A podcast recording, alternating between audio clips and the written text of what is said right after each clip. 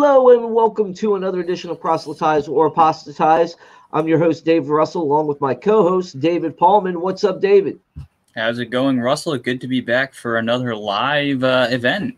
Yes, man. Uh, so, yeah, welcome all to Open Mic Night. How's everybody doing out there? I hope everybody's well. I know David uh, Pallmann is, is good. So, hey, look, we got uh, Travis here already, but let's open this up by talking about guest host month, David. I, you know, we had we just finished guest host month, uh, and that that that was great.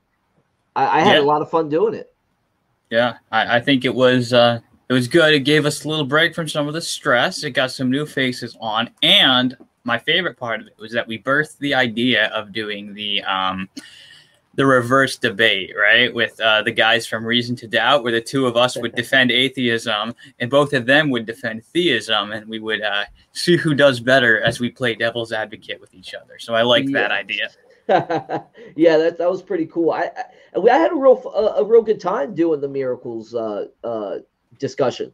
I thought yeah. that went really well. Uh, you know, both sides were just like really, really reasonable and you know, good natured, and we had a we had a good time. I I, I enjoyed all of it, you know. Yeah. So um, so guys, if you don't know much about Open Mic Night, I put I'll, I'll be putting in the super chat. I'll be putting up a link that you hit Streamyard. You'll enter my quay, and then I will put you into the show, and you can ask questions. We can discuss different topics and so forth. And right now, like me and David are open it up talking about guest host month. Uh, do you enjoy a particular debate that that we had with our guests? Uh, I did like the miracles discussion. Uh, I also thought the discussion on morality uh, with between Aaron and Swan. I thought that was a good, um, high quality discussion, and I uh, I think I, I probably pick that one as my favorite. Right? Yeah, that was that was great. I, I loved being able to watch that unfold and just be able to take care of the technical stuff and make that look really good for them you know that was my main goal. And you know uh, I, I think we had some issues with swan's mic that i was able to actually go back and actually drown out some of that that noise coming from his mic. So swan if you're out there buddy get a new mic. It might be hmm. time. Uh, no I'm, uh, I'm, I'm totally kidding. It was a great debate. I really i really loved everything we had lined up I love the interviews that we had last month. I mean, it was a big month for us uh, as far as like getting, you know, planning and getting all these, uh, you know, big names to come onto the podcast. Uh, so right now we got Travis uh, Worth with us. What's up, Travis? You were one of the guest hosts on uh, guest host month. Yeah, man. how you doing? Doing great, doing great. Uh, I've I've had a lazy day, just like relaxing, reading. So uh, it's been good. And yeah, uh, yeah I, I, really enjoyed hosting that. It was my first like uh, debate slash discussion to host, and it was pretty cool. Yeah, you did a good job, man. I listened to it. Uh, I listened in. I jumped in, and uh, I was on my ho- way home from work and was just able to listen to it. Uh, so I mean, it was yeah. It's cool. kind of one of those things you kind of get the feel for it, but once you get the feel for it, then it's yeah. Well, you're truly a natural, man. So, you know, I, I noticed that you're talking a little bit of smack online about David Pallmann's epistemology. So you came yes. out here to destroy Freaking it. So terrible. You, you, are you are more than welcome to uh, take a stab at that I, right now. Okay, I'm going to convince him to become a presuppositionalist, and once he does, he's going to have to admit online on Facebook that uh, James White is the man. Okay. So here's why you should be a presuppositionalist. Yeah, I've got nothing. According to what standard do you have nothing? Right. How do you so, account for the laws of logic? Yeah, you can't account for those in your worldview. Hey, y'all, be exactly. careful, man. We might have uh, Darth Dawkins come back on us tonight. Oh goodness. oh yeah. That was fun though. I mean, hey, look, look, that's why we do this. We we, we want people to come in and and talk about this stuff and uh again, you know, um, going back to guest host month real quick, uh, I thought it was really fun to be able to watch the hosts uh, or watch our, our former guests uh, actually. Uh, Caleb did really well with uh, um, James Goodwin on that yeah. morality debate. And yeah, it was enjoyable, but I, I did want to give a shout out to them. And I do want to give a shout out to all of our our guys and thank them very much for coming on and, and helping us out and, and doing that and making it a success. So, yeah. guys, thanks a lot. Yeah, and uh, I like the discussion Caleb had on universalism. I thought that was pretty good. I got to yeah, say, that, I, I, found the uh, the conditionalism a little more compelling, but I, I thought they both did well yeah. on that yeah. discussion. Yeah. David, you have any thoughts? Well, speaking of presuppositionalism, we've actually got uh, a debate coming up now on this, uh, and you know, for anyone who is watching from the beginning, you you uh, see the advertisement that we uh, had up at the beginning. But yeah, Russell found me a presuppositionalist to debate, so that is um, going nice. down in a couple couple weeks here, right? So. Yeah, yeah. In a few weeks, uh, we're gonna we're actually gonna record it the same day you're gonna be hosting me and uh, um, hosting my debate with uh, uh, Nash, no name, no last name, and she's actually going to come and debate is Easter pagan. So that's that's looking real fun. Oh. So I'm going to do my best to uh, defend the traditions we hold dear.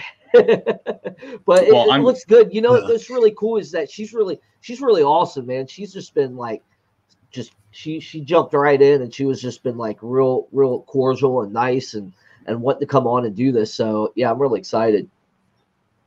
Yeah, no, I'm always up to debate uh like teleology, fine tuning, stuff like that. If you have anything.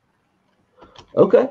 Yeah, definitely, David. Do you do you know anybody Perfect. that? Uh, you, you know, you know. Speaking of fine tuning, sorry, I'm I'm trying to do the the chat as well. So, uh, on hmm. fine tuning, uh, what is what is your favorite? What what is what makes fine tuning the fine tuning an appealing apologetic for you, Travis? Okay, so what I do is I, I combine the arguments of Hugh Ross and Richard Swinburne, and I don't really argue for you know the fact that you know uh, for a life permitting universe like the values of the constants. I think that that's compelling, but I think all that really gets you is it kind of makes you question like uh, metaphysical naturalism. Like, it, it, why is it like this? What I find compelling is the argument, like for uh, moral agents to be able to launch global civilization, and that the fine tuning precision increases for what's needed for like simple cell uh, bacterial organisms to advanced bacteria to let's say land mammals to humans and then to humans who can self-reflect and make morally significant decisions and launch a high-tech global civilization and that the perimeters and precision increase with each category, and that the last category is precise on all levels of science like astrophysics, uh, uh, psychology, biology, uh, you know, chemistry. That it, its uh, precision increases with each one. So, what are some of the most common objections? Oh, sorry.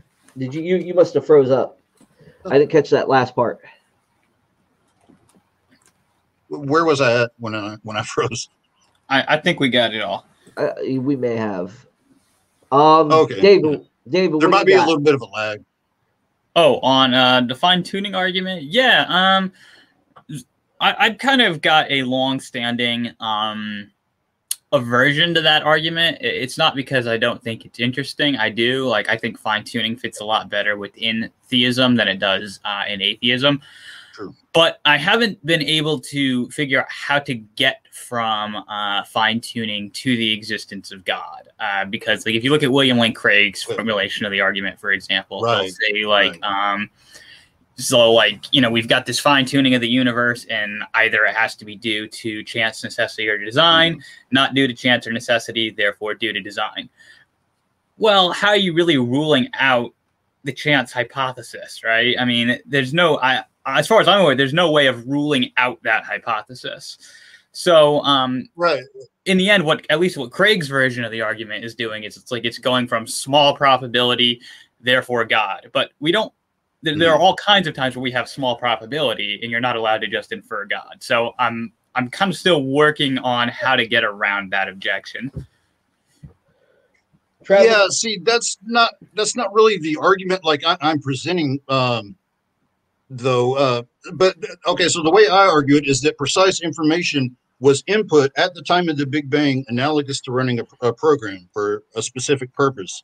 So I could grant that it's due to necessity because once the information is input, and if you were to look back on it, you could look at it as being somewhat deterministic. Um, but the way I argue for the find, you know, it's that the precision uh, increases from like bacteria to animals to humans, then to like consciously self-aware humans who can make morally significant decision, and that the stacking of the precision for each category, and that the uh, last category is extreme, indicates an intentional state. So you would have like intentionality and uh, intelligence. Yeah.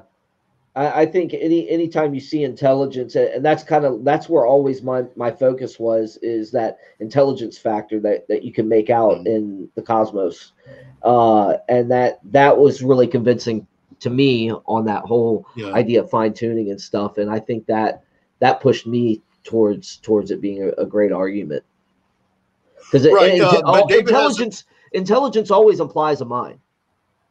Yeah, yeah. So does intentionality. But uh, yes, uh, David absolutely. does have a good a good point that yeah. um, you know just saying like oh, okay the values of of you know the cosmological constant and the ratio of the electron mass to the proton mass and all, all these things. Uh, well, you know, I think that argument it doesn't quite get you to theism. I think it just makes you question naturalism. So I mean, I, I kind of agree with with like what you're saying, and I wouldn't really present the argument that way. Gotcha. All right. Uh, yeah. So so what's next, guys? I mean, we've had some some crazy news in the last few weeks. We've had uh, uh, uh, big scandalous report with Ravi Z uh, and and stuff, yeah. and, we, and we've had uh, another leader go down uh, on that that note. And I, I, don't mean to change the subject mm. here, but I, I thought it was worth mentioning that you know these guys have prominent ministries and you know it's a, it's a sad thing to see especially those i mean we're kind of scarce as it is as, as far as apologetics goes? You know we get a lot of it you know blowback with that. Yeah. so you guys talk to that just real real quick. Well i think in yeah i'll just oh go ahead travis. Oh no you you go ahead. Sorry i got a little bit of a lag. All right so, uh, yeah, I mean, in Ravi's case, um, I mean, it, it's really tragic. Um, just uh, you know, to have someone of that prominence with that kind of influence, uh, you know, who just had such a big influence on so many people, to you know, uh, have them discover these things about him. Uh, I mean, I'd imagine that would have to be very devastating. Uh, personally, for myself, like Ravi didn't play a big um, role for me in you know getting me interested in apologetics and philosophy uh, and such. But um, for those he did, uh, I absolutely you know feel for them, and uh, it, I think it really is a tragedy. In Bruggencate's case, um, I am sorry that uh, it happened under these circumstances. Uh, in one sense, uh, I think it is a good thing that he has kind of been removed from um, doing apologetics, and I, am not trying to you know be condescending in any way, but I don't think that the way he did it was productive. But I would not have chosen for that to be the way that um, he was removed from doing it. That is, of course, in his case, is also tragic. Uh, as you know, when, whenever a brother falls into sin, then uh, it is tragic, and I think we should keep uh, Sye in our prayers. Yeah, absolutely. So, so you guys think these these type of sins are absolutely disqualifying? Uh, I know in America we have a we have a kind of a different stance on on certain uh, things. And should this be across the board? Uh, can these guys be redeemed? I mean, we saw David be redeemed, and we saw, uh, you know, we read about, you know, a guy that saved the entire planet get washed away. Uh, you, you know, you know, he he saved the entire planet in an ark and then dies drunk. You know, that that's all we know of him. You know, so he doesn't have the, the greatest of endings. That was Noah. So I mean, do we you know we get the idea from paul about you know what the qualifications of an elder are so does that mean they they get disqualified or that they should be repentant and you know confess and then be able to get back into it so i mean we always see that with david right he repented and then he, he just kept moving forward um do it, it do we have the ability to say that this totally disqualifies a person? Well, I think in Ravi's case, mm-hmm. we can. I mean, obviously, he doesn't have the opportunity to repent now, but given the gravity of what he was doing, I think that he would have been permanently disqualified from ministry. Yeah. Uh, which doesn't mean, of course, that he couldn't repent and still be used by God. But uh, I just think, given the gravity of some of what he uh, had been doing, that yeah, that he would not have you know been able to be restored in uh, just the way that he was. Uh, in Bruggencate's case, I have respect for the man for uh, you know confessing to some extent, you know, that he was wrong and stepping down. Uh, I don't know the details of why it is that he's been considered disqualified from ministry, so I can't I can't give an opinion on whether or not he could be restored or not. I'd, I'd have to know the particulars of uh, the case in order to give an opinion on that. Travis. Yeah, I, concur with David. I mean, of course, you know, uh, we we have the love and the forgiveness of Christ, but I mean, with, especially with something that severe, there's still a penalty you're going to have to pay, even though you're forgiven and you can be redeemed. You know, there's a there's still like heavy consequences for our actions. Because uh, I definitely affirm Terry free will, and um, with, the thing with uh, Sye Ten Bruggencate, I'm not like, like David. I mean, I don't really know what happened. One thing I do respect about Sye is that um, I think he is sincere. I think he he loves the Lord, and you know he he's trying. Um, so I, I do think he's sincere, and I, I respect him for having the uh, integrity to come forward and say, you know, I I really messed up, and you know. Yeah, yeah, yeah. I hear you. But um, in the case of I don't know if he should be restored or not. I don't know. I don't know the details. Yeah, I, I mean, I, I don't know, guys. It, it, it is it's it's a hard thing to ponder, and a hard thing to just say, "Hey, you're totally disqualified the rest of your life" or something. You know, it's to me that you know it, it it's kind of rough, especially when you know you've had you know a, an impact. I, I guess because uh, maybe I'm biased because you know Ravi did have such an impact in my life, you know, and stuff like that. To see him being able to be restored would have have been more beneficial, right. I think uh, because I mean, I mean, look what David did. I mean, he got his good friend killed. You know, he put him on the front lines of a battle. You know, got him murdered. You know, and and right. you know, but you know, and that's not to say, you know, that's not to lessen anybody's sin. you know what I mean? But like we see, yeah. David was still able to be king, even though he was disciplined. You know, he was there was definite consequences to his actions so yeah, it's it's it's wild. It's definitely a a, a, a nail biter and a, and something that that needs to be truly thought about and discussed. I don't want to do it here because I want to kind of get off the subject, but uh, go ahead, David. You can, you can wrap well, it up. I was going to give I was going to have one final mm-hmm. thought on this, which is that um, you know the Bible is not a list of books that you know gives us a bunch of rules and tells us what to do in every yeah. possible circumstance. Uh, and so, I mean, right. you know, it's, it's right that, you know, uh, Ravi was not a pastor or wasn't, you know, being a deacon, uh, insofar as I'm aware.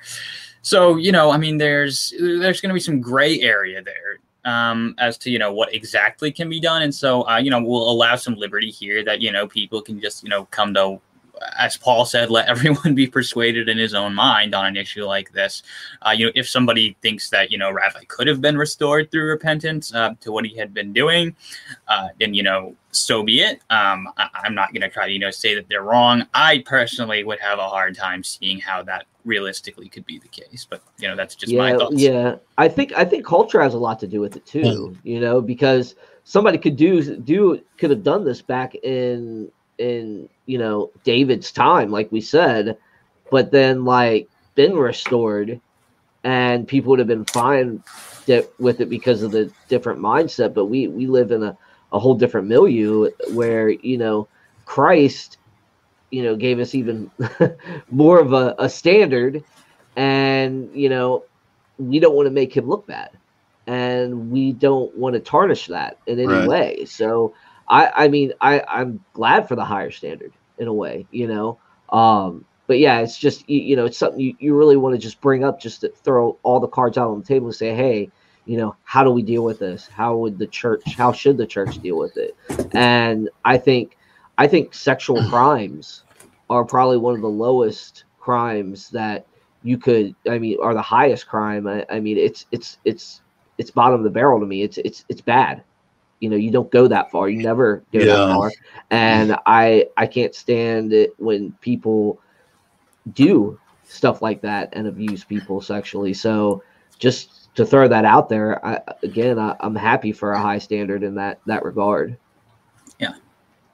Yeah, to but just kind of like uh, close on that. Um, I know for myself, like when I first became a Christian and I, I was like totally new to Christianity, I remember like I, I, would watch online like some of his uh his sermons, I guess if you want to call them that, and uh he, he it was captivating because he was very entertaining, like he, he was uh funny and um but you know now I realized you know it was really legitimate and so there's kind of a, a hurt and like kind of a confusion there but I think the the highest priority we would have to give is to the victims and to pray for them.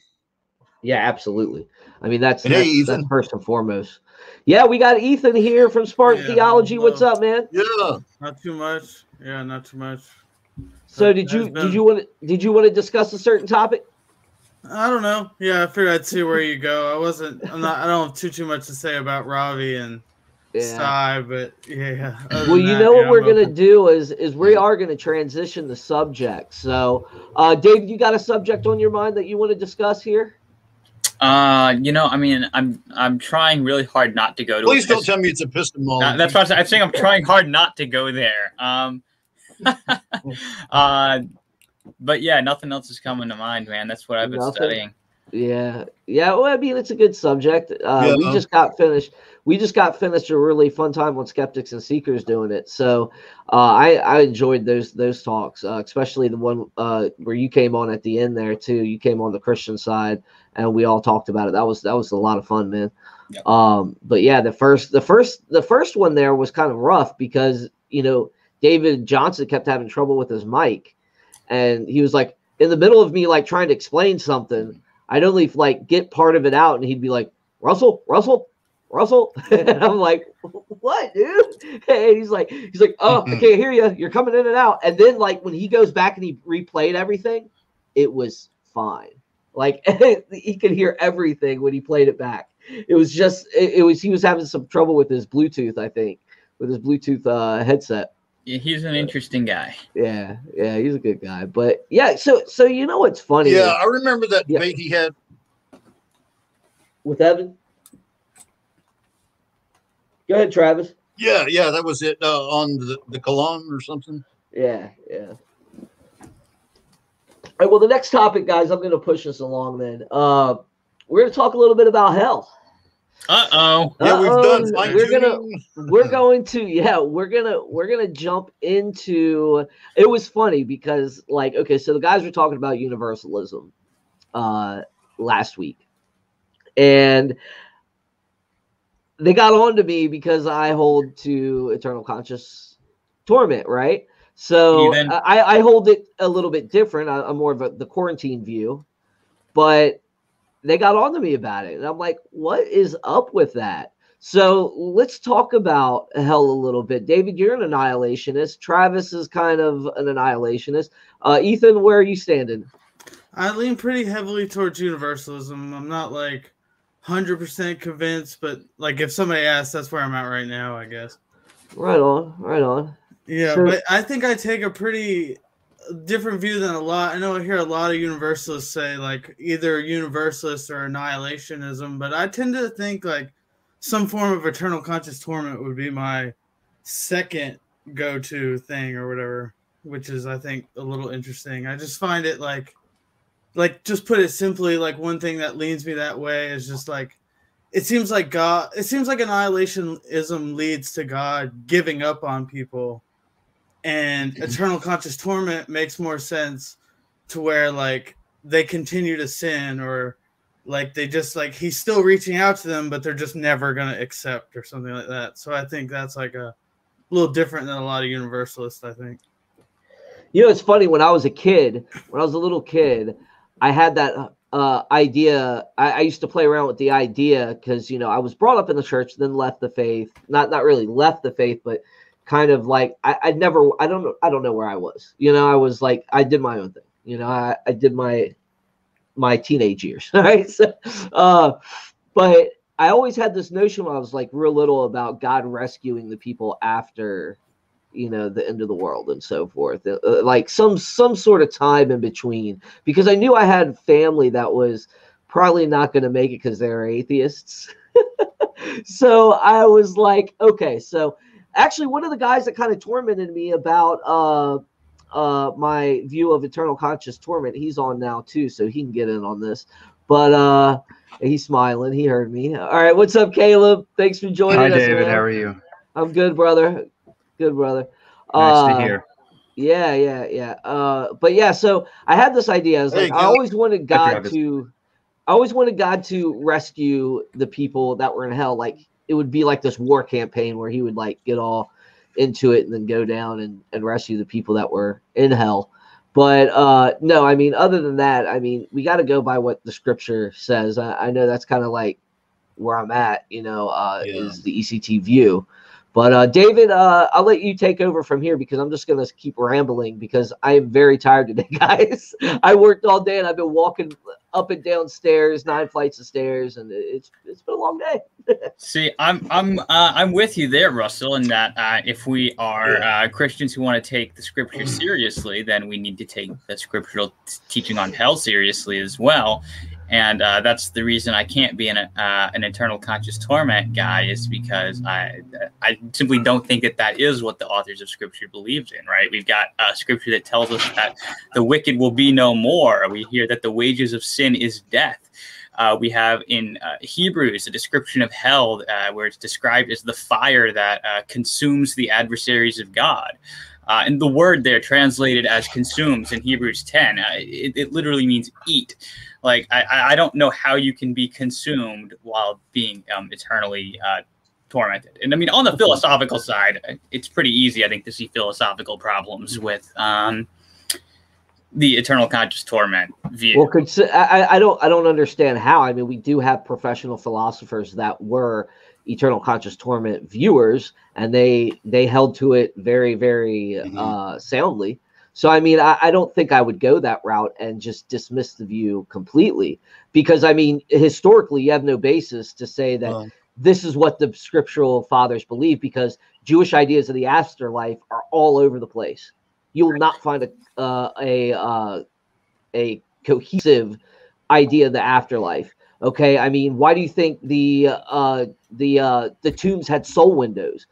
Well, that's because they believe the soul went to some place Okay, so um, and you go, you got Jesus talking yeah. about uh the uh, Lazarus and the rich, uh, uh, uh, the rich man and Lazarus in some sort of thing. If you're going to dismiss that as as some sort of metaphor or hyper hyperbolic language, I know you're you're you're you do believe there's like kind of like a conditional hell until the final day, though. So I could see where you could like justify that on that view, but I don't think you could codify that, codify an annihilationist view outright like that. Well, I mean, I'll, I'll, turn it over.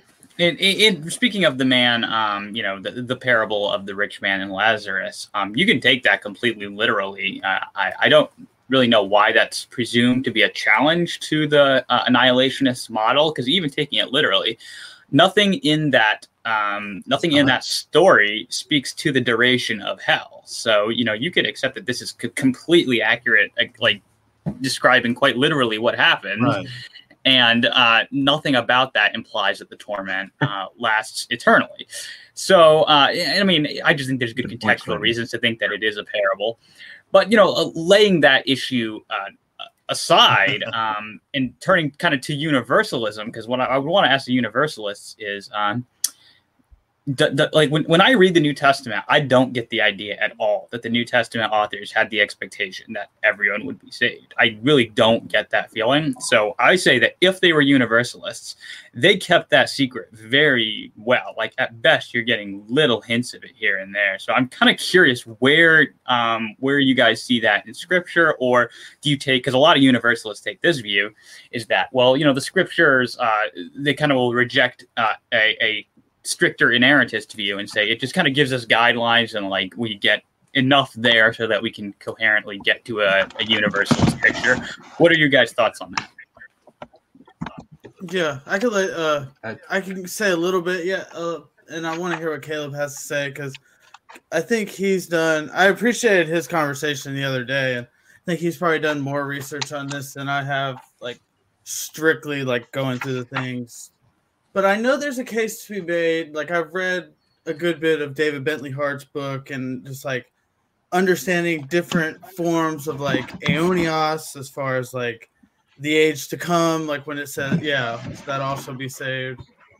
And uh yeah, but uh what you're saying, I mean, I don't hold to a very strict inerrancy, so like I kind of do agree with that like second point you made. And I think of it somewhat like the Trinity. I mean, the Trinity is not spelled out in scripture, but it's like we can draw it out from there, but they never like explicitly state the doctrine of the Trinity. So I kind of think of it along those same lines a little bit. But yeah, I'm curious what Caleb has to say. Well, I think that David, both of the David's arguments cancel each other out, and so they're both wrong. So I think that they just kind of did their their job for me. So uh, both of them make good points against it. But yeah, I I don't really buy this argument that oh, just it's a secret and that nobody ever thought of this idea until you know it was it was discovered then. Because I mean, you can obviously church fathers like Origen thought that, and if you look at the early church, they were sick, and this is according to the New Sheaf Hezog Encyclopedia of Religious Knowledge, page ninety six, says that there were four or there were sorry there were six uh, theological schools in the early church, four of which were universalist. The other two, one of them was annihilationist, and one of them was eternal conscious torment. So the majority position for a good part of church history was this. Now it did phase out as people learned Latin and spoke less Greek, and other church fathers moved on. But I don't th- see this idea of that you know nobody thought this or this was hidden. I think it's pretty clear from Paul's writings. I think Jesus's words are where people typically get the the uh, eternal conscious torment language. But take in mind that Jesus was a Jewish apocalyptic prophet who used lots of uh, imagery and language from his day, like when he's quoting Isaiah and saying that the worm shall never die. But of course, the passage he's referring to is not referring to eternal conscious torment. It's just referring to the destruction of the wicked, which I think David Pallmann would probably agree with me on that point. But point of it being is that it's not necessarily meant to be literal language of consuming and eating and stuff like that. But I also don't think consumed implies complete death. I mean, if you look at like the um, Islamic conception of hell, uh, Allah will burn them completely, like burn all the flesh off, then regenerate it, then burn it off again into you know an eternal cycle of torture. So um, theoretically, you could just repeat that until they repent. But um, point being, I don't really think that uh, we can appeal to Scripture, which is great, and I'm perfectly willing to do that. But I think uh, even if they want to attack us on Scripture, I think we could also ask them philosophically how they justify it. So I think both camps have to be looked at pretty carefully. But that's just what I would say. Right, Travis, you got anything?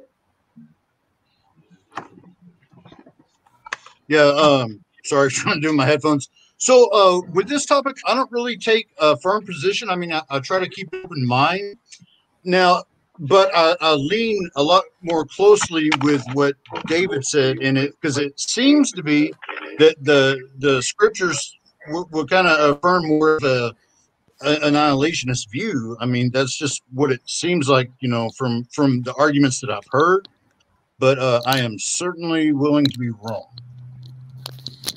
But I mean, this isn't really an area I've studied too much. So, yeah. I mean, take what I say with a grain of salt. True, but so I David, think when you look at you the, sorry, go ahead. Let's let's go back to David because you spoke and then I yeah, know he, he wants go. to respond. Yeah, go ahead.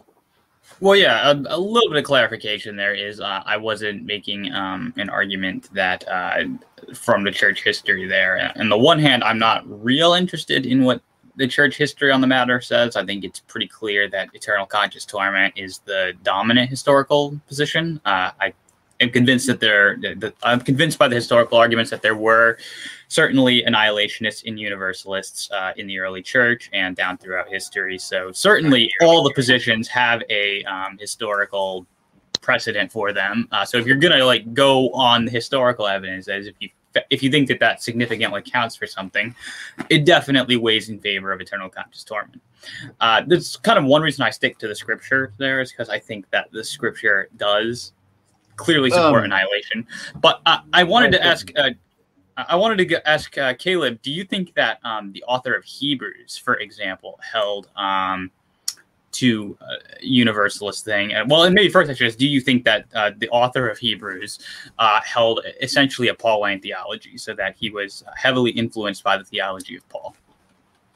Well, Hebrews is a very Jewish book, so I would imagine Hebrews would incorporate. I mean, Paul was Jewish too, obviously, but Paul was at least trying to to ring around the Gentiles a little bit. I think Hebrews is written with a lot of Jewish apocalyptic imagery, similar to Revelation, and so I would take all of the descriptions that Hebrews gives probably in that same kind of apocalyptic light. Okay, but do you think then that that um, allows you then to see uh, or to trying to catchphrase it. So w- would you say then that you, you can give a think, specific reference? I think, but well, yeah, I mean, uh, specifically, I'm thinking of the warnings in Hebrews, specifically in. Mm-hmm. In Hebrews 6 and Hebrews 2 imply that, uh, well, actually, I would say they go stronger than imply, but uh, they seem to they seem to state that those who fall away from the faith, those who apostatize, can never return. So, um, do you just say that that's in this life? Do you extend that um, you know, out infinitely the way I would, or do you just think that that's like a hyperbole or something? All right. So before you answer that, Caleb, I hate to interrupt you again, brother, but we got Clinton Wilcox. How you Hi, doing, Clinton? Clinton? From the Mentionables, he's on now, and I'm going to make him justify this comment and tell us what he means by that. Uh, but after Caleb goes, then we'll go to Clinton. Okay. So yeah, I think it could be all. I mean, he. I think his options were what he said: metaphor, or sorry, not metaphor, hyperbole, or like in this life. I think both of those are options. But I also think, and I and I'm assuming most people would agree with this, that we shouldn't just take uh, verses out of con- or isolated. You have to take it within the whole context. And so I think when we look at these verses and then uh, put them against the character of God, for example, um, I think that when we clearly see that, you know, nothing will separate, neither life nor death will separate us from the love of God. Jesus will go after his sheep even if they're lost. Um, Jesus says, forgive your enemies basically an infinite number of times. I don't see this in scripture, this idea of God just arbitrarily cutting your life short and saying, okay, no more chances for you after this, you know, after 80 years or whatever. So I don't, I, I think with that in mind, when I read the Hebrews passages, well, I would say it, it's probably either being hyperbolic or referring to the current life um, before they're basically saying you can't you can't come back once you reject it without being punished in hell but that doesn't mean you can't come back after that. So I, I just don't see that being consistent with the character of god with what we know with other parts of scripture so. That, all right well hey uh let's david i, I know. I, I, real quickly hey, hey, hey, hold on hold on hold on hold on hold on hold on. I want to hear what clinton's got to say first and then we'll we'll we'll, we'll keep looping this around, and then David and uh, Travis can go and figure out who wants to go yeah. first. Uh, let's get let, us let's, let's let Clinton uh, talk real quick. Uh, you're muted, my friend, or something. I can't hear you. Yeah, I think you're muted.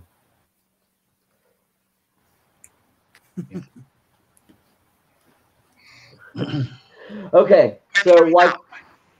What's that? Yes. We can hear you. Yeah, we can hear you. Okay, good. I think I have my mic muted on uh, my laptop.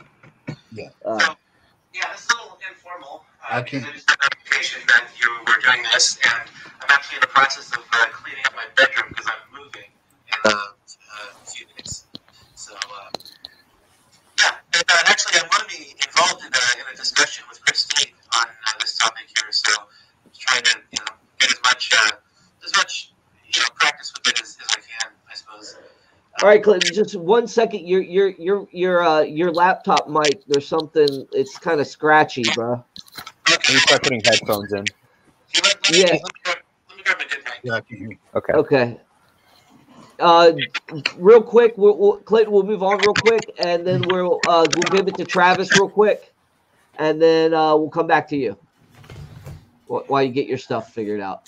Travis, go ahead. What did you want to say to Caleb? What's interesting is uh, I've heard I've heard uh, Hugh Ross make an argument that um, it could be like if you take a eternal conscious torment, it could be that, that God is using the uh, torment like ha- a means of restraint, and then there's also the uh, an issue with annihilationism. I would take is how do we know that you know what's the nature of time in, in you know in this state? I mean, or is it like you know because we're talking entirely different laws of physics, and you know, it's not like you know the uh, going around the sun. I mean, so uh, there, there's some issues that I, I would wonder about with that, but. Yeah, it's that that that is interesting. I mean, I, I haven't even thought about that too much. Uh, David, uh, that that looked like more of a question for you and your heretical view. Which one there was that? Uh, well, we already know you're an open. Tra- Tra- Travis's question. Yeah, Travis's, and and you can answer Caleb as well.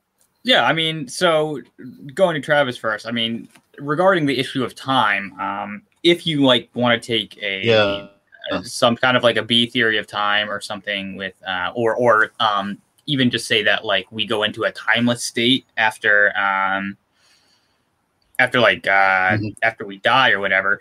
Uh, I think the annihilationists can accommodate that. You can yeah. just say that hell happens, that, that that's an extension of time, so that uh, the people are annihilated in there and so that you know it, it doesn't violate um, anything like you don't have to say after a person dies they necessarily go into this uh, timeless state you say it's only a uh, you know regenerated person who's been resurrected to be glorified that person will go into um, a timeless state but uh, now he not, has not, now he has to now he has to accommodate his ceasing to be yeah. Well, it's just it's just if you take that particular hey, understanding of time, which I don't, but I was just saying right. it's compatible with it. Uh, to Caleb, uh, well, going. What is it? Travis, you're breaking up, bud. Hear me? Hmm. Yeah.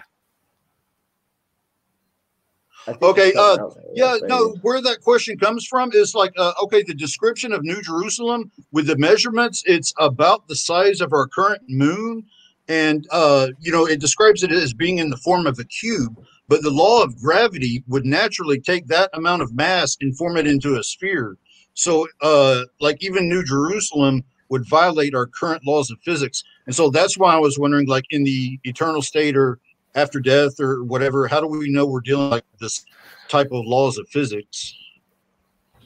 Well for human like for those who are and, believers you know, that, that would just make me kind of question an island yeah, yeah. Like so, maybe for a believer that would be the case, but uh, it's not necessary. I don't think to say that that's the yeah. same sorts of conditions are going to apply to unbelievers. Uh, it seems to me coherent that you could have uh, kind of both parallel there, and that you could have uh, the unbelievers annihilated uh, in. Uh, in, I mean, even granting that it does go to um, a different sort of you know different laws or whatever it, that wouldn't preclude the possibility of annihilation so it just it seems like there are a lot of possible possible ways of responding to that sort of charge caleb um on this issue of um, okay I've been waiting Caleb, for this for so long. you you have been, yes. I am, yes. You've been preparing for this moment. Yes, absolutely. So going to this idea of um, hyperbole, uh, I'm curious if that is a really a tenable hypothesis to me. Because a hyperbole has to be an extension of, um, you know, it, it's describing something as worse than it actually is. Mm-hmm. But uh, there's still got to be some kind of truth in there, right? Mm-hmm. So if we go to like, uh, so let's just go to Hebrews 6, right? Hebrews 6 6. Uh, in the case of those who've fallen away, right? It's impossible for them to be renewed again, repentance. They've crucified the Son of God and put him to open the shame, right?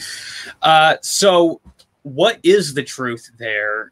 Because it seems to like you're saying, oh, but this person, not just that they can still be redeemed, that they are going to be redeemed, that they will certainly be redeemed.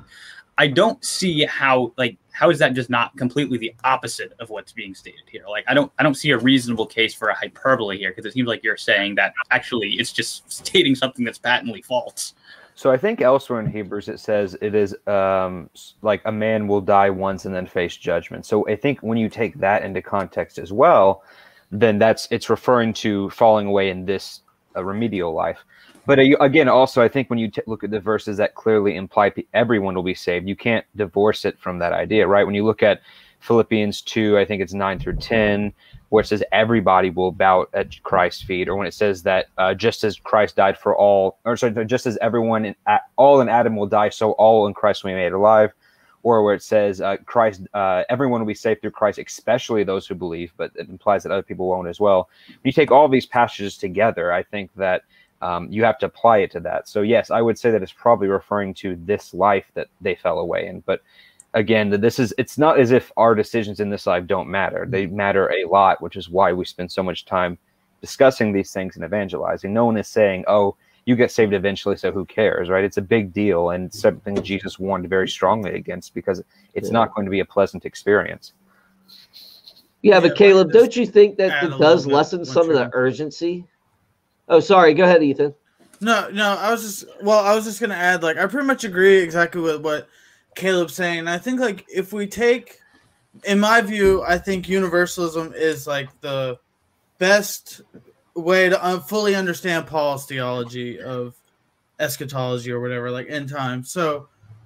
I think if if we agree with that, like I mean, if I think that, then I'm gonna come to Hebrews and and, and wrestle with it for sure. Like I don't know if maybe Hebrews isn't talking about that. Maybe it's hyperbole. Maybe it is what it is. But like I think I start with uh, Paul gives us the most to work with. So that's why like with what Caleb's saying, like if we fully work out what Paul's saying and we come to universalism, then we can go somewhere else. Like it's hard to take Hebrews when it's one one letter, you know, that's talking about a lot of different things, specifically to the Jewish people. You know, a very Jewish book. And we don't know who wrote book. Hebrews either. Exactly. It's like it's it's hard to say if I come to the conclusion that like this is really pushing against like with what Paul's saying, I'm gonna have to work that out some way, but I'm gonna prioritize Paul's much more clear teaching, and I think that's like a hmm. good uh, like hermeneutic to go by the what, the rule of I forget the term people use, but like interpret the complicated with the more clear mm-hmm. passages. Mm-hmm. So that's kind of where the way I approach. That. Oh yeah. Well, I, I think I think all of y'all are wrong because I think it's still uh, very clear that it's internal conscious torment. David, uh, can I ask you a question? Or? Uh, you can't. You can. Uh, David Pallmann or me? No, I was going to ask you a question. Okay, go ahead. Yeah, no, I was just going to say since since we're discussing this, like I'm trying to I'm trying to understand how you conflate, well, not not conflate, how you reconcile eternal conscious torment with the character of God, because you know I think that the the image you're getting is that you have this needless torture of people for all of eternity for seemingly not not because they don't deserve it per se, but because you know if you look at different kinds of justice, you have retributive, which is they deserve it. You have rehabilitate or restorative, and then punishing them, which preventing them from sinning again. And so I think out of those three options, it seems to me that retributive is the worst out of those because you're punishing them only so that they hate you and continue to sin, and you're just creating this eternal cycle. So, what? How do you square that with the character of God and the and the idea of Him wanting to save everyone and Him being deeply saddened? But then in Revelation, you look and all of the righteous are basically laughing and at the at the damned and, and rejoicing at their at the smoke bellowing out of their destruction. So, just how do you like square that with it? Well, uh, how old are you? I'm 21. You're 21 exactly. Yes, sir. See, you were born in the, the era of pansies. wow. Okay. I did not think that was going to be your answer. But okay. no. well, that was to make you laugh, but uh, it was. No, you. I, I, do say there is a uh, certain uh, softness that that we have come to approaching sin. I don't think that you guys uh, the annihilation or the universalists understand the impact of sin, and I, I, would that that would be my idea, and I think that that sin is an eternal crime that is carried over into eternally inter, in, eternally, uh, and that you're actualized uh, once once you pass from this life to the next. Um, just like I don't think there's any hope for Satan. Uh, I don't think there's any hope for those that continue in that uh, and still reject God once they're in that presence. Um, I think there is something to that. Uh, again, uh, I'm not using Origen, who castrated himself as a uh, as a, you know, it's a little bit of a I'm sorry, I, I, do have to. Dude, I love. I love the icebreakers. I you love know, the icebreakers because it a, keeps everything fun. It, it um, really um, it really takes balls to castrate yourself. I think I have to oh, say. stop it! No, sorry. Was that, was that joke too inappropriate for a Christian podcast? yeah, but you know, Origen Origen had a lot of uh, weird views. But as far as I can reconcile with that to God, I don't think God's a cosmic uh, a rapist. I think those that truly do not want to be with Him, He will let them not be with them without ceasing them to exist. I think that's just I think that more aligns with his character because we are the apple of his eye. So he gives those kids what they want. Just like I think the prodigal son is a beautiful story of how that can go.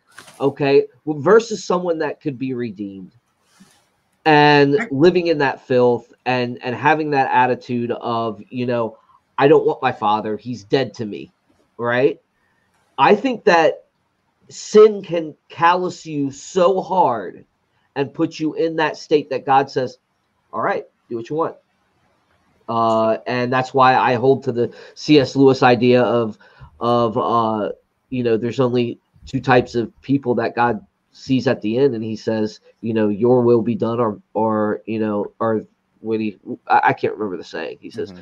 "Thy will be done." On the inside, or yeah, yeah, yeah, yeah. So yeah, yeah so it's kind of like the whole quarantine I, mm. ideas. One I, quick thing to that though is when I was talking with Titus that you were hosting, I, you know, I brought up the argument that you can't logically reject God forever, and so I'm, I, and I don't think he ever responded that. He basically yeah. conceded it, but then said maybe God has good reasons. But then I and David Pallmann can get into this if he wants to, and then I said, well, then basically you're a Calvinist at that point because you're saying God could save everyone given in any amount of time, but he chooses not to. And so I think that just gets the same moral problem yeah. you have. I, I don't so. know. I don't know how you can come to the conclusion that it's illogical to hate God forever. I don't know where you draw that from.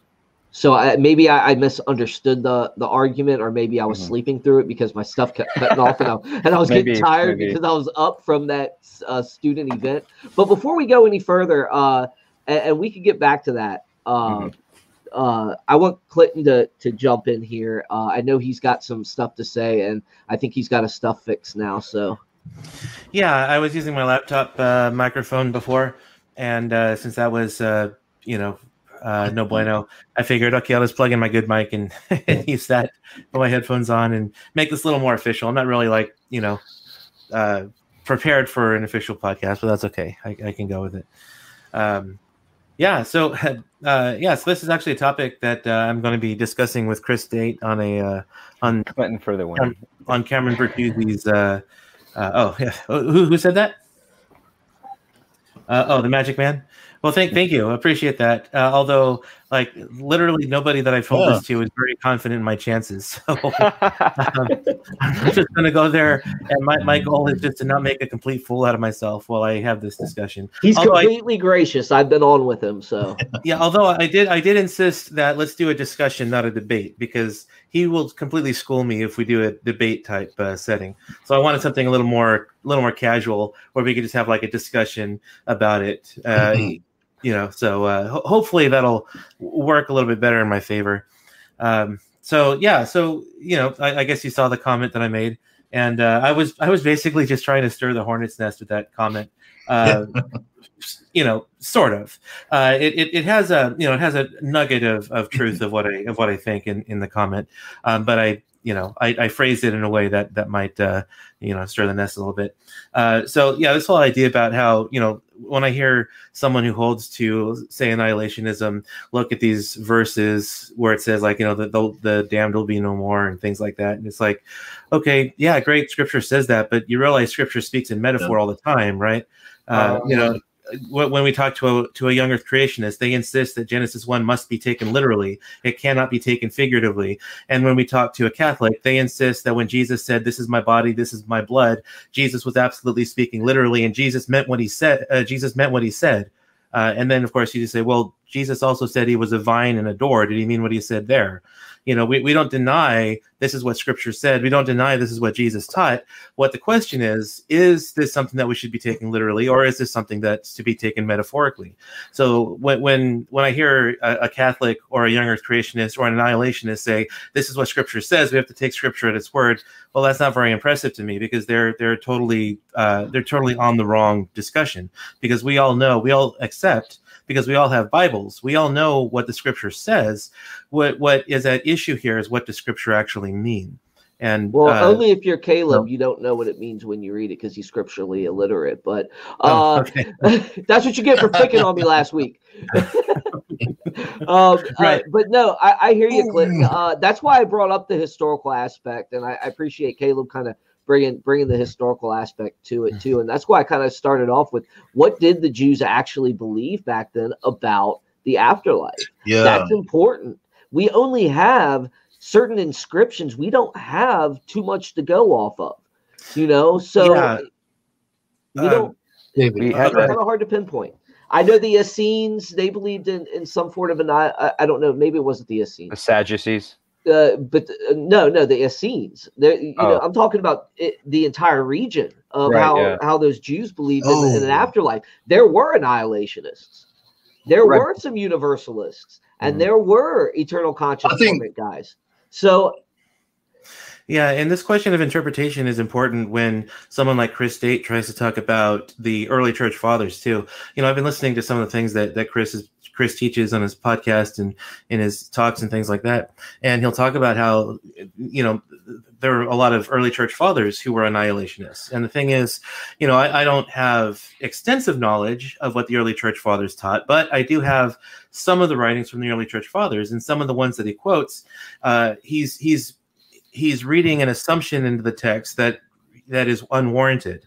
Uh, because there are several early church fathers who, who speak about hell but uh, they, they don't speak in a way that that implies annihilation. They speak of it in, in, the same understanding that the scripture writers had. So to, to say that the script that the early church fathers for the most part believed in annihilation not in uh, in eternal conscious torment is really just to read your own interpretation into the text of what the early church fathers wrote and not to draw out the intended meaning. In fact, there's one book that I have, uh, I think it's the, uh, let me see, the Apostle, um, what's one of these, these early ones? Um, Diognetus, I think or Diognetus, however you would pronounce that, uh, actually has a very clear passage about eternal conscious torment uh, of hell. Uh, and then the other early church fathers from the books that I have really doesn't have one way or the other. It just kind of has the same understanding that Scripture has. And so, um, you know, to say that the early church fathers definitely taught eternal conscious torment is really just to assume your own uh, interpretation into their texts.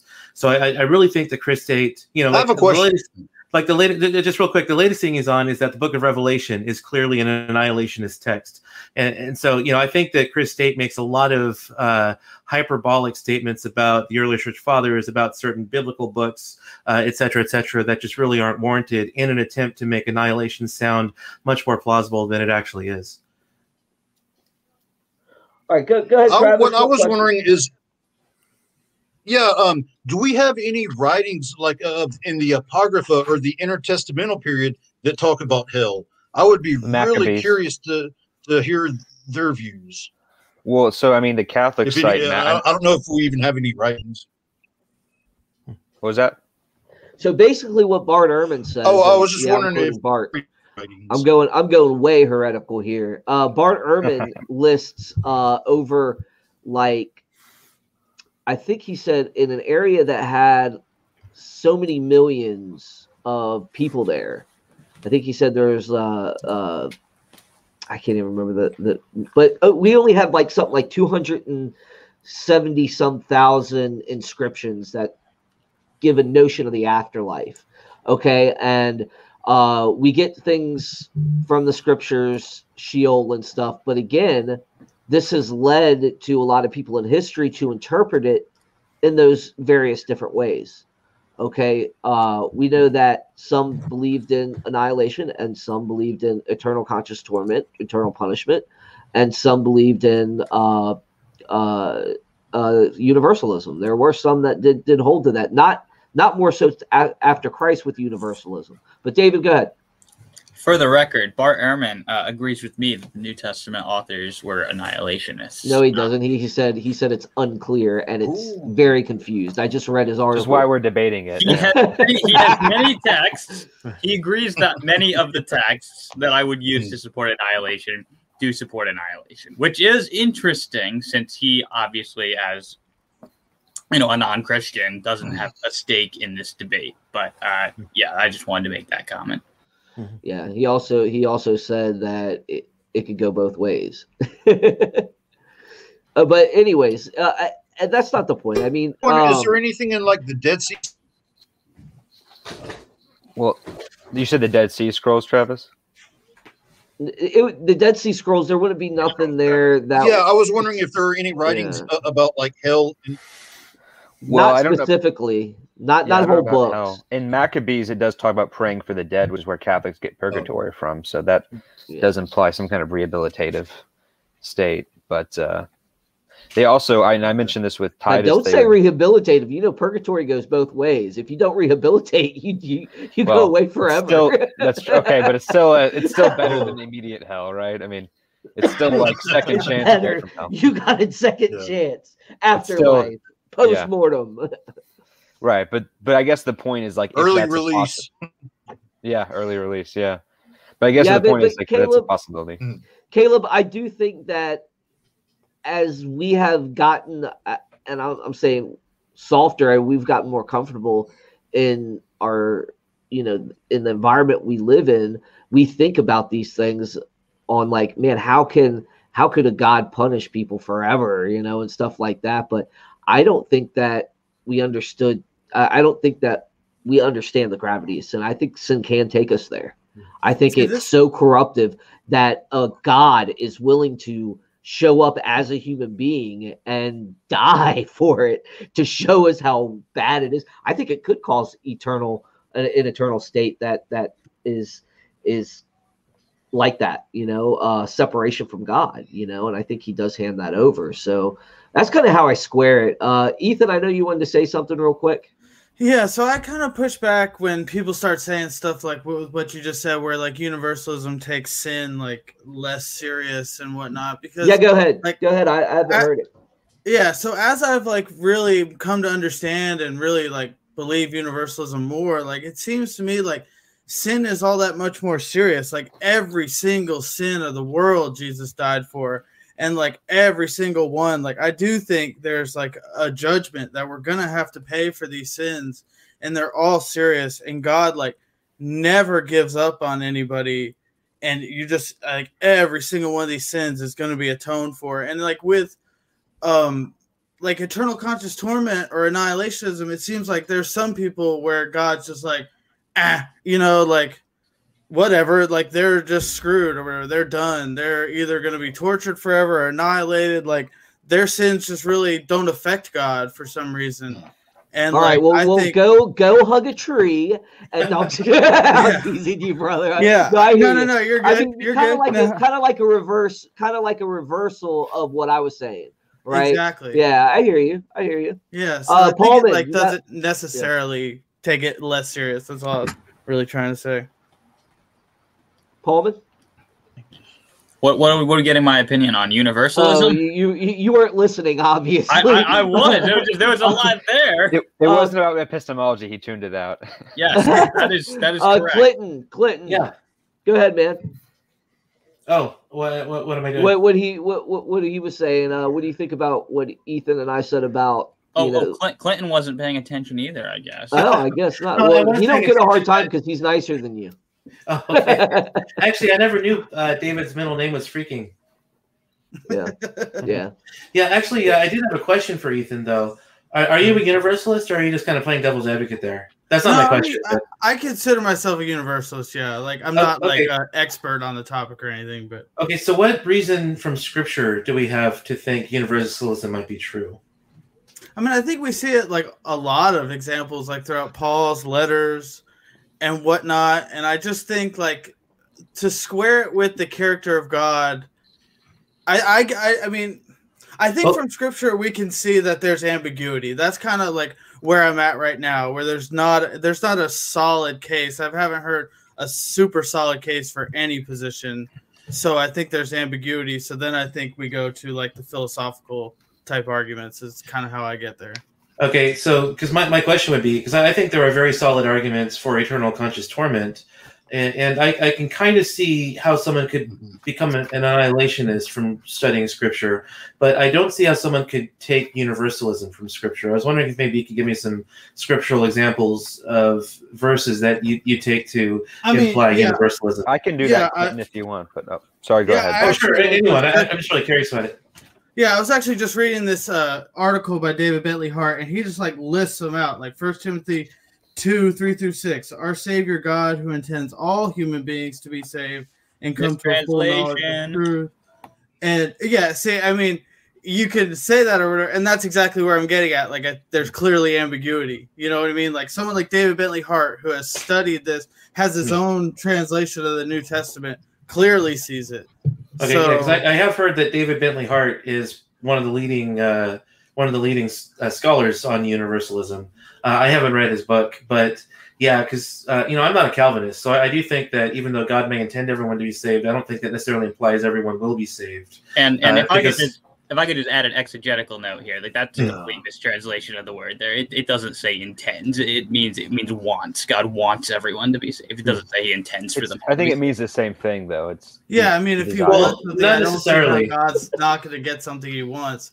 That seems pretty weird to me, but I lean much more Calvinist, and that's what's funny about me. Like I was a Calvinist, and then like I've started learning about universalism, so I can like, hmm. like if God wants something, it seems pretty easy to, for me like draw. You're really in trouble, Ethan well Calvinist ideas that well, he yeah, gets what he wants essentially. Yeah, but if, yeah. you want to talk philosophy, though, you know, God has given us free will, which means that God is not going to force anyone into heaven. So yeah. it's totally yes. if if we t- if we consider libertarian free will, which I, I do hold to, uh, then it it's perfectly consistent to say that God wants everyone to be saved and everyone won't be saved because God has given us free will, and therefore, uh, if there are people who go to hell. Then, uh, then, then that implies that that God will not. Uh, hold on, I, I, lost my train of thought. Uh, if if God uh, if, if, God wants everyone to be saved, but there are people who will go to hell, then that implies that God doesn't necessarily uh, get what he wants. And so the reason for that, now of course God could get what he wants if he, if he wants to. He's omnipotent. You know, he could force people into heaven, but he also cannot do the logically impossible. So if he's going to give us free will, he cannot then usurp that free will uh, and force people to go to heaven who don't want to go. So if there are people in hell, but God wants everyone to be saved, then there must be something that prevents God from saving people. And the only thing that could prevent God from saving people is something that God Himself instituted, which is free will. Obviously, a human being can't stop God from doing whatever God wants to do. But if God gives us free will, and can't then usurp that free will because that would be logically inconsistent with his desire that we be free creatures, then that it seems like then it seems compatible that people could go to hell and God wants everyone to be saved at the same time. Yeah, let I, me, if I could just say a quick thing, I felt like I just want to kind of respond to that, and then you can go. I'll make it quick, but uh, I just think that's kind of like a misunderstanding of free will. I just don't think like it's a. I think free will, as we see, like a free action, is one that is like in line with God's intentions. I don't think it's a free action to like to sin yourself into hell or whatever, or to reject God. I don't think that's free in any way. Just like how I wouldn't say that it's like freedom. I think we have this like modern conception of freedom as like just having all these choices or whatever, and we could just choose whichever one we want or whatever how that works. But I just don't think that's how like Paul conceived of free will at all. I think like free will is just is we're free when we can follow God, and when we're not following God, we're not free. It's not a free action. Uh, like again, and I think it's like I kind of uh, use the analogy like like are you more free in a, a, like a anarchy society or are you more free if we set up rules that allow things to function properly you know and i think you would really be a lot more free even if there are more rules you know even if you're more restricted you're you can be more free. And i think the most free you can possibly be is to follow god every step of the way and never take a step off that path. So i think like to to say and i just want to add like to say someone has like the freedom to reject god i think god like is the ground of all good is the end all be all of all human intentions. We all want God. I just think we're either tainted by sin or confused or or there's just something going wrong there. And I don't think I think it, God can get through that nonsense or whatever and, and clean everybody up to the point where they will finally like be able to see the truth for what it is and see God for what he is and make that choice to follow God. So if that makes any sense, it might have been a little convoluted, but I just don't think free will is a good good way to get to like promote hell or whatnot. Can I say my I point earlier that because yeah, because this goes back to what I was saying with David. Um, and he pretty much just said, "Oh, I don't think that's the case," but I don't think he really gave an argument for why it wouldn't be the case. Um, granted, I didn't present an argument, but I did last time, so I didn't know if he wants me just to repeat it or um, how we want to go about it. So, um, want, buddy. Well, I kind of just wanted to throw in kind of a thought here on this God always gets what he wants mentality. Um, I don't see that in scripture like anywhere. Um, like uh, just a, a, clear example that I have in mind here would be like Jeremiah 19:5, right, where uh, God is specifically saying to the children of Israel, like when they've been sacrificing their children to false gods, that He didn't want them for He didn't want them to do this, uh, and we see this all over the place in the Old Testament as God pleads with His people to repent. And time and time again they don't do it. Like we see this in judges. Uh, there's this, this, cycle in judges about how god will like deliver his people. Then they'll fall into sin and he has to raise up another judge to uh, get them out when they repent. And so i don't see anywhere in scripture this idea that god always gets what he wants. I, I don't know where we get it from and i see a lot of evidence that would seem to contradict that idea so applying that to soteriology I can agree that God wants everyone to be saved. I think I think that he does, but um, I don't see how like oh well then he's going to get what he wants. I'm not seeing uh, the argument for the truth of that premise. Yeah, I think that's a good point, David, and I would actually agree with you on that because I don't think that uh, you can make the argument that he has to get what he wants because I do believe in free will. That being said, I think that free will in this particular case is not a sufficient answer because uh, as I said last week, and as as uh, Ethan did a pretty good job of drop my pen of summarizing, is that if God is the end all be all of all good and all motivation, and all free choices are grounded in motivation, uh, rejecting God for all of eternity would just be inherently circular uh, you can't if god is the core of everything that could ever give you pleasure and happiness you can't reject that forever because you would have no motivation to reject it. All sin that we do is just a distortion of good right? It's a no one does evil just to be evil. They do it because they think they're getting something out of it like pleasure or satisfaction or whatever. So when you are putting that against god and you realize that god is all the source of pleasure then there's literally no way that can be independent of him if that makes sense. And so Hart gives the example of like, you know, you have this 18th or sorry, 19th century story of this guy who's put in front of uh, two doors and he's made to pick. One door has a beautiful woman who he can marry. The other door has a tiger that'll eat him. Yeah. And yeah, and so he's asked which is is the man more free if he knows which door he's picking or if he does to do it blindly. And so the idea is that if he knows which door has the woman, no sane person would reject that. Everyone would do it if they knew. So the idea is just giving them that knowledge. Wow. Uh, that's why Jesus says on the cross, "Forgive what them." Makes you, what, what makes you think they're sane if they're in hell? well, again, this is well, if you have free will, you have to have so some kind of you can do, right? There's so many things you can I, in there. I, I was gonna say, well, you, you maybe the person's already married, and it'd be more merciful for him to, you know, get killed by the tiger than right. for his wife to beat him to death for marrying. Well, in we're adding our own interpretation. But, um, but, but, but that, that, that, that, was the joke. Um, yeah. now I had a serious response to that hmm. as well, and, and you're all making me forget what it was. but um. That's the best way to win debates right there. It's, it's it is, It is. You just get to make clever jokes, and everyone agrees. So that, right. It's a roast set. Yeah. Yeah, everyone agrees with you, and your opponent forgets what he was going to say. That's, exactly. That's how you win a debate, right there. That that is it. That is it exactly. There you go. But okay, well, uh, I guess I, I, guess that goes unrebutted then, since it doesn't happen. Yeah, I know, I know he forgot what it was. I know he had one.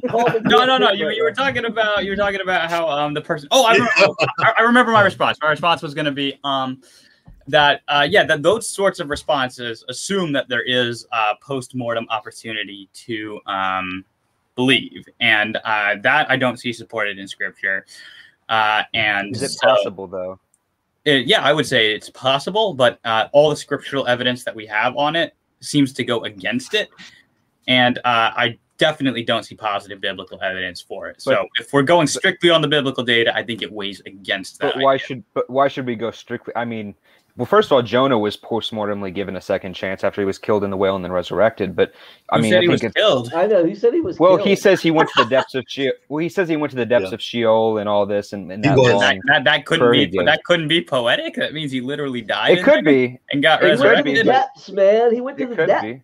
well, I mean, Jesus went down and was it First and Second Peter where he frees the souls in bondage and all that stuff. So you can yeah, go. There's suggests, different verses you can pick. Suggests eternal conscious torment. They were there no, for a long time. they're time. freed. No, I'm yeah, not eternal. Yeah, yeah. But then, but then, of course, the question is, how does it follow that because it was used uh, literally in, in one sense, uh, it could not have been used metaphorically prior uh, in the book of Jonah? It could. I'm not saying it is literal or metaphorical, but I'm saying that I don't think I think Scripture is a basis. I don't think it contradicts Scripture. I think that we can apply that. If we're going to grant that there's a possible world in which God could act, and this is the Molinist in me, God could actualize this feasible, he has no reason not to do this. So David is no better than the Calvinist at this point because he's saying, yeah, God could technically do this. He could get this opportunity, but he just won't. And I think yeah, that's, that, that's, very, that's, I think I think it's a lot better than way. the Calvinist, and that this isn't this isn't this isn't an unconditional decision uh, on God's part. This is uh, yeah. dependent on the choices that they've made. That God has given these people an opportunity to repent. In Calvin, but he could give them more. That was never there. But he yes, could give them more. Yes, but they Possibly. have an opportunity, and that is, I think, is a very key difference so how, Calvinism. So, David, how many times are you supposed to forgive your brother when he sins against you? How many chances are they supposed to get? Seventy times seven. Yeah, which times seven. is representative of there's not a limit, right? He doesn't mean literally keep track until you get to that point, right? 490 so. times, that's the limit. Now, if, you're trying to argue, if you're trying to argue that the people in hell are Jesus' brother, I mean, well, but okay, and this comes back to like, mm. does hmm. God love the damned, or is he only talking about the elect, right? And this is where I say you get a little bit of a Calvinist here, because even Jesus says, if you only love those who love you, what good is that? You know, you have to love your enemies. So I, I don't buy this idea of like it's only talking about the sheep here, right? And you know, he'll go after anyone. So I don't know. That's just I think I don't know. I mean, what do you think? Okay, Liv. Now this is interesting, though. I mean, Satan was in the presence of God. Mm-hmm. You know, like no human had was ever. You know, mm-hmm. um, and yet with his free choice, you know, he sinned. Mm-hmm. You know, you see that corruption with him being the adversary, talking in Job and and so forth. Uh, I I don't know, man. It it just seems that once you're actualized in that sin and rebellion in some sort, that there's there's a state where it becomes your it becomes who you are. And it, it can continue that way.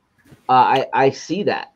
But I, I, mean of course we're not at the we're not in eternity yet. So i mean but uh so i i, I think i think there's there's there's I, I think what what i'm seeing in this entire discussion is a, is a summed up issue of secondary issues you know and why this is a secondary issue you know and and why uh there shouldn't be uh a lot of division. Now I probably wouldn't let you teach church. No. you should look at David. I, I know I'd get him on that one. but um, wow, like no, but seriously, guys, it, it is a, you know these are secondary issues we we struggle with and we fight about and we get hyped up about and then you hear russell crack a crazy joke in the middle of it and but uh yeah so um I'm random that way, but yeah, it's secondary issue. But I mean, it, does anybody else have anything other uh, else they want to say? I mean, we're running up on a hard break here. Uh, it's almost time to to shut down. I just wanted to. Yeah, I just wanted to say with the issue of hell, you know, I, I keep an open mind, and it, it's kind of tough because I see good arguments coming from all three positions. I think eternal conscious torment is probably the least likely. Um, but uh, I, I mean, I, I lean closer towards annihilationism, but I want to keep an open mind because I think there's good points on on both sides. So that's yeah. just my take. I, I, can definitely see the appeal of universalism. And if I, you know, I, I, would love to think that Scripture teaches universalism, but contra what Travis was saying, I think universalism is the least likely of all the of all the possibilities, given what Scripture teaches. I mean, I, I, I can see how you can make some arguments for universalism and and why you might think certain scriptures might imply it, but uh, I do think eternal conscious torment is the most likely uh, possibility, and then annihilationism. I can see how you can get. I can at least see how you can get annihilationism from Scripture if you take certain passages uh, literally instead of metaphorically. Uh, you know, I was actually uh, told by by Catholic apologists that yeah.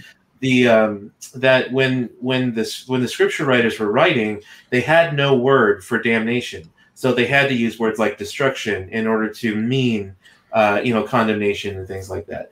Uh, I, I, haven't studied Hebrew or Greek, so I don't know if that's the case or not. But that's what I was told by a, a Catholic apologist who I, I, have no reason to doubt his his knowledge on this. But uh, you know, uh, that's just just something to kind of throw out there. Well, but, well uh, you said it, Clinton. He's a Catholic. No, I'm just joking. Well, oh. he's, he's, also a very well. He's also a very well known uh, Catholic apologist. But yeah, I don't I don't I don't want to name drop or anything. But okay, yeah. I'm just gonna guess it's Peter Kreeft. Uh, no, I would have uh, never, never actually spoken to Peter Kreeft. I, would love to though, because uh, I'd love. Yeah, he's awesome. his brain on a few things. Did you guys ever read his book uh, with uh, C.S. Lewis Kennedy and Aldous Huxley uh, meet each other in that? Uh, so, if you didn't know, uh, C.S. Lewis, John F. Kennedy, and Aldous Huxley all died on the same day within hours oh, of wow. each other. So he did. He he compiled a book, like a fictional book, with Lewis, Kennedy, and Huxley talking to each other in the afterlife before huh. they meet God. And it's it's a it's it's an amazing conver. It, it's really good. He did a good job. I love the book. Uh, David, did you read that one? I did not. Oh man, look hmm. look for that. That's that, that's a fun one, guys. It wasn't about epistemology. He wasn't interested. But, All right. So on the subject of epistemology, right. yeah. If I could say just a couple things to wrap up, like yeah, um, I think like my idea of universalism too is like the end of all ends, somehow God saves everyone. That's kind of like what I believe. But the the path to get there, I think, is like these ideas. Like I definitely believe that there's like some sort of hell and judgment and all this stuff. I just think at the end, if if it's if it's there was like a, a quote and I'm like drawing a blank, but basically, if things aren't perfect, then it, like the end will be good, and if it's not good, it's not the end.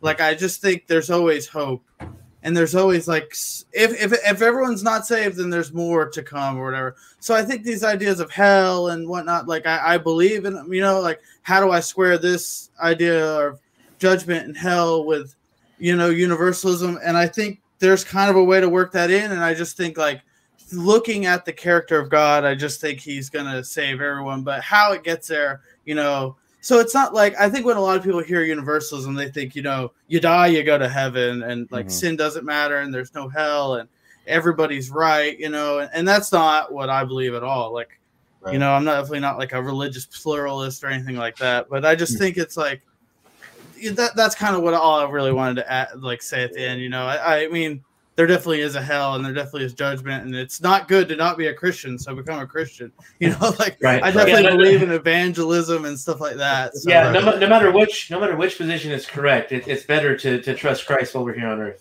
For well, sure do you, all, do you all wish you were wrong though for the non-universalists? Do you hope that you're wrong and that it is true? I'm not not that it affects it's true. Yes. Okay. Yeah i would no, say because yeah. there's certain people i just don't like no, I'm serious. yeah, no, because I, I, think of I, I, think it was a poet. I want to say it was T.S. Eliot, but it might may have been someone else. Uh, or yeah, in fact, I think it was someone else. But basically said, you know, if there's one doctrine I could remove from Christianity, it would be the doctrine of hell. But mm-hmm. you know, intellectual consistency would forbid me from doing that. And I kind of feel the same way. You know, I I, I would love universalism to be true. You know, uh, but I, it's just not. I just I just can't get it by looking at scripture. You know. Okay, that's an honest answer. Yeah.